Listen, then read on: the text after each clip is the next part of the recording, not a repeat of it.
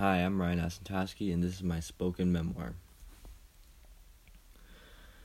Back in back when uh, the summer started and COVID was a big thing and everybody was in lockdown, I had been meaning to get a car for a while. And it didn't matter like what car. I mean, it did, but I just wanted a car because I needed one in my in my opinion at least. And the car that my the other car that I could have used was being used by my brother, and he was at college. So, one day, my dad shows me a Facebook ad on his phone, and it says it shows the car that I, a car that's available, and we're just deciding like, hey, let's go check it out. I mean, what what can we lose? We get to the we get to the place down in I want to say Waterford and it's a nice car. I fell in love with it instantly. It was big enough for me to drive. It was fast enough. It, it had all the things that an average teenager would want for a first car. And so I looked at my dad, I'm like, we should get this. Because I had the money, because I had previously been working. At the time, I had been working for around two and a half years around that time and I've been working at Honcho for a long time. My dad looks at me and said, "Sure, let's do it." So, within the next couple of days, we were looking around, seeing if there's any other offers, of course, and on different sites and uh, different uh, platforms to see if there was anything better than what we were being offered. But our offer was pretty good. So we we talked about a little bit more on what I would do financially and my finances that would come with it because buying the car and use uh, paying for insurance and gas and new tires because the the car needed new tires. It was clear to see. It was kind of balding on the tires, you could say, and then the back of the car, it's uh tailgate, the button you press to open up the trunk, that that had like spray painted metal on it like the person spray painted. They didn't get like a repair on it, but it was a fine car. It was just it, there was not really a problem with that, but I'm just yeah. But so we got the car. No, no. We so we scheduled a meeting with the owners for a test drive. This was the same day that we were looking at it, and it it ran pretty well. It was nice. It was clean. Had a nice almost new car smell because I had like the little air fresheners in it. And so within the next couple of days, we scheduled a meeting with them. And this is after the, after that, and this was we scheduled a meeting with them to um, make a purchase for the car.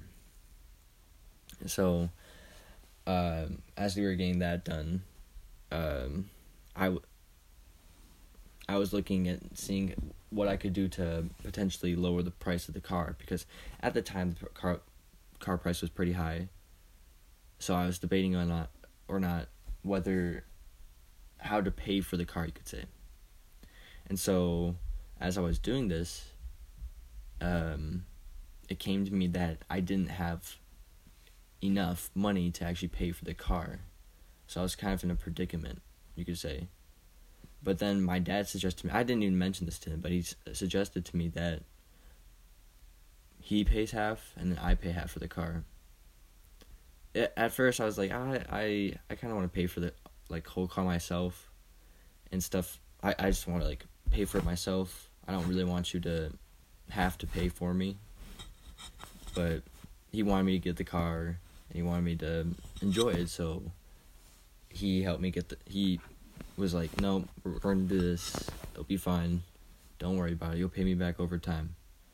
And I'm like, all right, that's fine with me because he could pay for it. What I was thinking is he could pay for it now, and I would just have to pay for it later, like over time.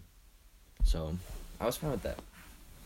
So fast forward two, two, three days, maybe a week, somewhere around there it was kind of hard to tell. Uh, it was a while ago, so my memories jogged a little bit at that point. But I remember we were pulling in to I'm pretty sure the Secretary of State down in near Oakland University. I'm not sure if that's a bank or a actual Secretary of State or if there's only I I couldn't tell you, but we pulled into the place and I was hmm yeah, we pulled into the place and then we were waiting for the other people to pull up and tell us that they were there. But when we got there, we waited for around 10 minutes walking around to see what side was open because this was still during the COVID times. And so we were wearing masks. It was a hot, it was a really hot day actually in the morning. And so we were just kind of stuck outside, kind of sweating a little bit. But then they the owners of the vehicle came out and were like, "Oh, hey, um, sorry I missed you," because like we walked right past them when we were getting out of our car, and we didn't notice them, so we thought that was kind of funny. And so we walked to the end of the building to get inside. We tried opening the doors. The doors are actually locked, which I, which is crazy and dumb.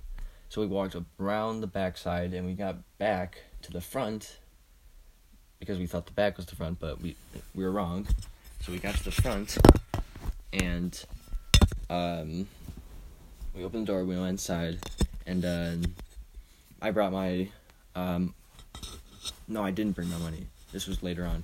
Uh I my dad like paid for it at first. Like the whole thing, he paid for the whole car.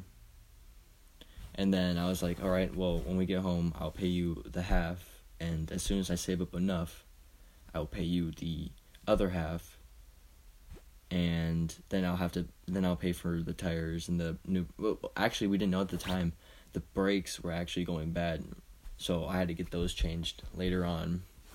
So I get the brakes and the tires uh, fixed, which was no no problem. But um, the lady who was selling us the car said that she her like dad just did the brakes and when I went in, I checked like they checked them out in the workshop. They're like, "Oh, these brakes are bad." So I I thought that was kind of funny, but she was nice. She didn't try scamming us. That's it's not what I was trying to like get at, but I just thought that was funny. So we were inside, and we were paying for the car. We were going through the process. We had to sign the papers. They gave us a form saying this is how much they bought it for, or how much we bought it for and the sales price and all this insurance stuff and um, my dad had to put it underneath his name for the insurance part because he doesn't want me to pay a buttload of insurance because of the kind of car it was because when I if I if I would have paid it off on my own insurance it would have been a lot more if it wasn't on his so every like 6 months I have to pay insurance on the car so but once we were done with that, uh, my dad gave me the keys. He turned around, he gave me the keys, and he's like, "You want to drive home?" And because it would be my that was my first time ever driving the car because my the test drive was mostly for my dad to test it out and see how it was because he's the expert on that. So I drove it home. It was an amazing feeling, and I was really happy about it. So and it it was kind of like touchy at the time because of the wheels, like not not the wheels, but the tires at the time were kind of like iffy, like I was saying before. But when we got home, um, I was. We parked in the car. We parked in the driveway, and my dad my dad was like, "Hey, hey, hey, hey, pull it into the grass. I want to get some pictures with you, with the car, because it's like your first car." And so I was like, "Oh, that's a good idea. I never thought about that." So I took some pictures with the car and then I sent to my friends. and like, "Oh yeah, nice, uh, good job," and uh, I was like, "Thanks," and I was reminded that I still had to pay my dad back. So I went upstairs. I got my my stuff, and I came back down, and he's like, "No, uh, I don't want it." And at the time, I was confused and kind of angry about it you could say. I know it sounds weird, but I had the intention of like purchasing the car. Like I've been saving up, and I hadn't really been saving up for anything in particular. But when I come to when it came to a car, I was pretty excited to be paying for it.